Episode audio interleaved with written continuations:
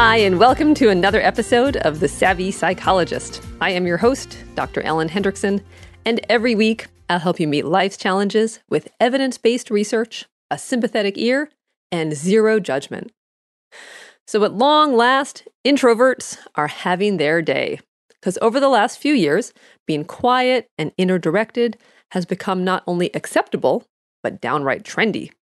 But introversion often gets mistaken for its more restrictive, self conscious, but treatable cousin, social anxiety. And this confusion happens in two ways. First, the two terms often get used interchangeably. And then, secondly, social anxiety mistakenly gets thought of as an extreme form of introversion. But while you can definitely be a socially anxious introvert, you can also be a socially anxious extrovert. For example, you may really want to go to the bar with your coworkers, but worry they actually don't want you there. Or you may crave company, but obsess about the possibility you'll say something stupid. So the two terms are actually quite different.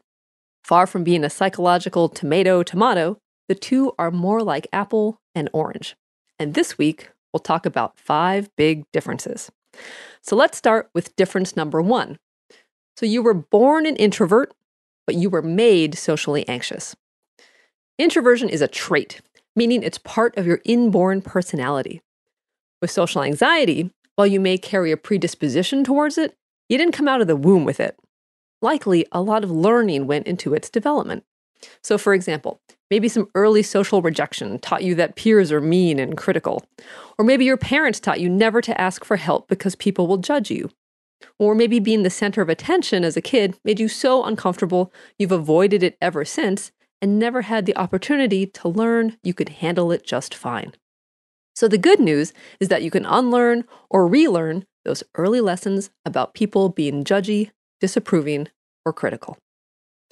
Difference number two with introversion, solitude makes you feel good. With social anxiety, it just makes you less anxious. So, this is a fine distinction, so let's look a little closer.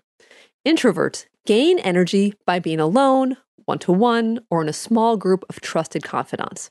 If you're an introvert, being in solitude is refreshing and recharges your batteries. Now, by contrast, social anxiety is driven by fear. Being alone makes you less anxious, which might feel good, but it's more of a sense of relief than happiness. And you may tell yourself, I don't care about going to that party or turning down that invitation, but deep down, avoiding people makes you lonely or insecure. But that drive to make anxiety go away is strong. So you may avoid events you would actually like to go to for fear of making a fool of yourself, getting rejected, or just feeling awkward. Difference number three with social anxiety, you feel incapable. You think you don't have anything to say, you won't know what to say, and you assume that people will overlook or misunderstand you anyway. By contrast, with introversion, you feel pretty confident about your social skills and can turn them on if you need to. And even though it might take some effort to be on, you can recharge by reading a book on the couch the next day or going out to brunch with just your best friend. Difference number four introverts and socially anxious individuals both care what other people think, but on differing levels. Okay, let's be honest. No matter your personality, you care what people think, at least the people you love and respect. I know, I know, every chart topping mega hit from Shake It Off to Let It Go to Roar tells you to be yourself and not let others' opinions hold you back. But if you really didn't care what anybody thought, you'd be a psychopath. We're social animals, so of course we care what people who matter to us think, introverts and extroverts alike. Okay, but social anxiety is caring what other people think supersized. In social anxiety, you care what almost everybody thinks, and you assume most people are thinking negatively about you and have the nagging sense you don't measure up. So, a younger cousin to social anxiety is people pleasing.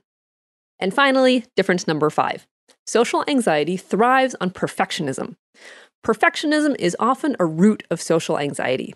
So you may believe that only a perfect social performance can stave off harsh criticism. You may think you'll be judged unless you come off as the paragon of effortless social banter, which instead just makes you clam up. The socially anxious among us rehearse our fast food order while waiting in line, or talk ourselves through that customer service call before we dial the number, which robs us of the chance to realize the fast food guy and the customer service person have probably heard it all, from drunken life stories to sketchy confessions, and don't care if we stumble over our words. By contrast, with introversion, perfectionism isn't an issue. Why? Because there's no performance involved. So, luckily, social anxiety is really treatable. And for more on that, you can check out Six Ways to Beat Social Anxiety from the archive. You'll find a link in the show notes, or you can just search online for Savvy Psychologist Social Anxiety. Now, if you learned something from today's episode, please let me know by liking on Facebook, subscribing to the podcast on iTunes, Stitcher, or SoundCloud, or subscribing to the biweekly newsletter at quickanddirtytips.com slash newsletters. Thank you so much for listening. I'm Dr. Ellen Hendriksen. Next week on the podcast, we'll cover the science of stupidity. We'll talk about three reasons we all do stupid things, even when we know we'll regret it later. Transcripts for this and every other episode, as well as links to the studies I mentioned, are always available on quickanddirtytips.com slash savvy hyphen psychologist. And of course, the Savvy Psychologist is strictly for informational purposes and doesn't substitute for mental health care from a licensed professional. Thank you so much for listening. This show would be nothing without you, and I'll see you next week for a happier, healthier mind.